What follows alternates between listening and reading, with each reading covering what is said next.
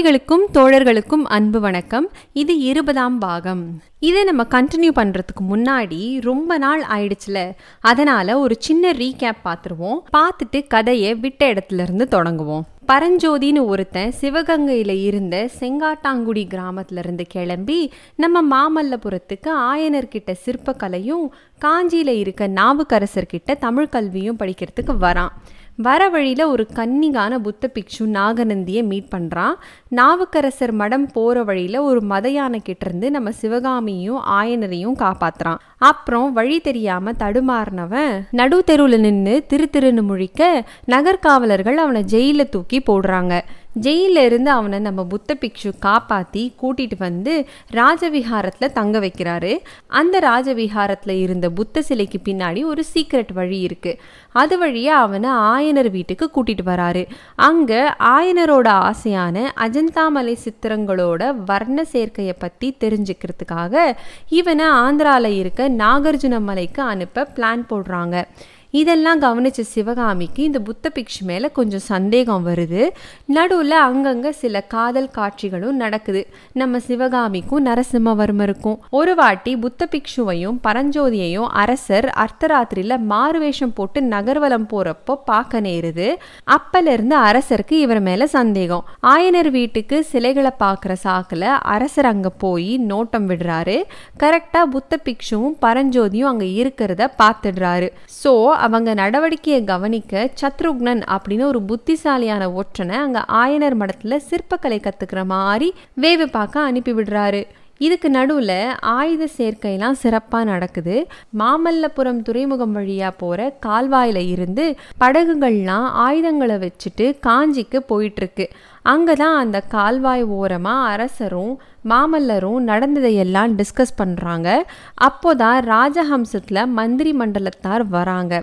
துறைமுகத்தில் மந்திரி ஆலோசனை கூட போகிறதா அரசர் சொல்கிறாரு அதுக்கு முன்னாடி நரசிம்மர் கிட்டேருந்து சத்தியம் ஒன்று வேணும்னு சொல்கிறாரு அது என்னென்னு தான் இனி பார்க்கணும். வாங்க கதைக்கு போவோம்.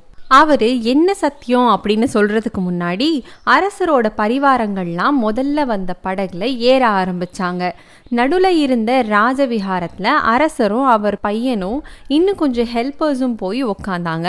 அப்படியே மூணு படகும் துறைமுகத்தை நோக்கி போச்சு. இப்போ அரசர் ஆரம்பிக்கிறாரு.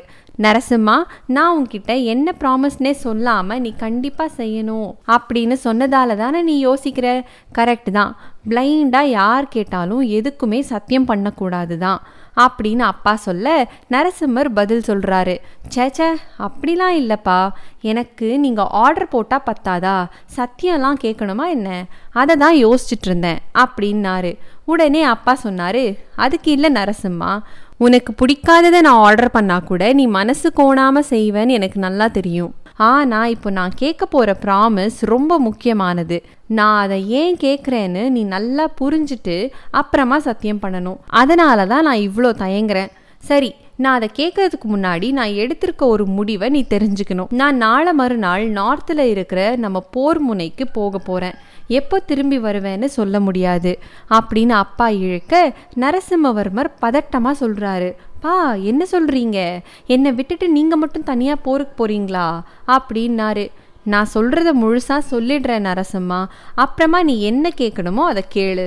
அப்படின்னு அப்பா சொல்லிட்டு ஆரம்பித்தாரு இந்த பல்லவ சாம்ராஜ்யத்தில் போர் நடந்து ரொம்ப வருஷம் ஆயிடுச்சு. இருபத்தஞ்சு வருஷத்துக்கு முன்னாடி நான் அரசர் பதவிக்கு வந்தேன். அப்போலேருந்து இப்போ வரைக்கும் போர்னு ஒன்று வந்ததே இல்லை. எங்கள் அப்பா சிம்ம விஷ்ணு காலத்தில் கூட சொல்லிக்கிற அளவுக்கு பெருசாக போர் நடந்ததில்லை. ஒன்றை தவிர களப்பாளம் அப்படின்னு ஒரு வம்சம் இருந்துச்சு. சோழ நாட்டுக்கும் பாண்டிய நாட்டுக்கும் நடுவில். அவங்க நம்ம சோழ மண்டலத்தை ஆக்கிரமிக்க பார்த்தாங்க. அவங்கள வேரோட அழிச்சு சோழர்களையே உறையூரில் ஆட்சிக்கு கொண்டு வந்தார் எங்கள் அப்பா. அதோட சரி அதுக்கப்புறம் இப்போ தான் இவ்வளோ பெரிய யுத்தம் அப்படின்னு ஒன்று வந்திருக்கு. இதை ஏன் இஷ்டப்படி நடத்துறதுக்காக மந்திரிங்க கிட்டேருந்தும் இருந்தும் எனக்கு பர்மிஷன் வேணும். இந்த யுத்தத்தில் வெற்றியோ தோல்வியோ அது என்னோட போகட்டும். அதனால் எல்லா முடிவுமே நான் எடுத்ததாக இருக்கட்டும். உனக்கு அதில் எந்த பங்குமே வேண்டாம். அப்படின்னு அப்பா சொல்கிறப்போ டக்குன்னு குறுக்கிட்டாரு நரசிம்மவர்மர். பா தோல்வின்னு ஏன் சொல்கிறீங்க யுத்தம்னா நமக்கு ஒன்று வெற்றி இல்லைனா வீரமரணம். அவ்வளோதானே அதில் எனக்கு எப்படி பங்கு இல்லாமல் போகும்? அப்படின்னாரு. மெய் சிலிர்த்து போன அரசர் சொன்னார் நீ சொல்கிறது ஹண்ட்ரட் பர்சன்ட் கரெக்ட் வெற்றி இல்லைனா வீரமரணம் தான். ஆனால் நம்ம ரெண்டு பேரும் சேர்ந்து வீர மரணம் அடையணும்னு என்ன இருக்குது ஒருத்தர் செஞ்ச தப்பை திருத்திக்க இன்னொருத்தர் உயிரோடு இருக்கிறது தானே புத்திசாலித்தனம். எதிரிகளை பழிவாங்க அட்லீஸ்ட் இன்னொருத்தன் உயிரோடு இருக்கணும்ல? அப்படின்னாரு. நரசிம்மவர்மருக்கு அப்பா இதை எங்கே கொண்டு போகிறாருன்னு ஓரளவுக்கு புரிஞ்சுது. பா போர் முனையிலிருந்து ஏதோ கெட்ட செய்தி வந்திருக்கு. அதனால தானே நீங்கள் இப்படிலாம் பேசுகிறீங்க அப்படின்னாரு. ஆமாம் நரசிம்மா கெட்ட செய்தி தான். கங்கப்பாடி படையும் புலிகேசிக்கு பணிஞ்சிருச்சு. ஸோ அவங்க வடபெண்ணை நதியை நோக்கி வேகமாக வந்துட்டுருக்காங்க அப்படின்னாரு. கங்கப்பாடிங்கிற இடம் இப்போ சவுத் கர்நாடகாவில் இருக்குங்க. இவ்வளோதானா இது எதிர்பார்த்தது தானேப்பா. அதான் நம்ம வேங்கி சைன்யம் வடபெண்ணை நதியில் ரெடியாக இருக்கே அப்புறம் என்ன? அப்படின்னாரு மாமல்லர். இல்லை நரசிம்மா வேங்கி சைன்யத்தை நோக்கி புலிகேசியோட சகோதரன் விஷ்ணுவர்தன் இன்னொரு படையை திரட்டிட்டு வரான். ஸோ மோஸ்ட்லி வேங்கியும் படுத்துரும். அப்படின்னாரு. ஓ வாதாபி சைன்யம்? இவ்வளோ பெருசா? தெரியாமலே போச்சே. அப்புறம் ஏன்பா நம்மது மட்டும் கொஞ்சம் சின்ன? அப்படின்னு இழுத்த நரசிம்மவர்மருக்கு அப்பா சொல்கிறாரு அது ஏன் தப்பு தான் நரசிம்மா? போர் பெருசாக வராததால் நான் நம்ம படைகள் மேலே பெருசாக கவனம் செலுத்தலை. என்னோட எல்லா நேரத்தையும் சிற்பத்துலையும் கலையிலையுமே செலவழிச்சிட்டேன் அப்படின்னாரு. உடனே மாமல்லர் சொல்கிறாரு அதனால் என்னப்பா? அதான் நம்ம ஆயனர் சொன்னாரே உலகத்தில் எத்தனை அரசர்கள் வந்தாலும் போனாலும் உங்கள் பேர் கண்டிப்பாக சரித்திரத்தில் இடம்பெறும் அப்படின்னு. எத்தனை அரசர்கள் உங்களை மாதிரி சிற்பக்கலையை வளர்க்குறாங்க? அது உங்களோட சிறப்பம்சம் தானப்பா? அப்படின்னாரு. என்னமோ என்னை சமாதானம் பண்ணுற மாதிரி இருக்கு நரசிம்மா. ஆனால் ஒன்று நம்ம மட்டும் இந்த போரில் தோத்துட்டா பல்லவர்களோட சிற்பக்கலை எல்லாமே தோல்வியோட சின்னமாக மாறிடும் அப்படி ஆயிடக்கூடாது அப்படின்னாரு அப்பா. உடனே நரசிம்மர் சொல்கிறாரு அது எப்படிப்பா? தோத்து போய் உயிரோட இருந்தால் தானே அப்படி ஆகும்? நமக்கு ஒன்று வெற்றி இல்லை வீரமரணம். வேற சாய்ஸே கிடையாது.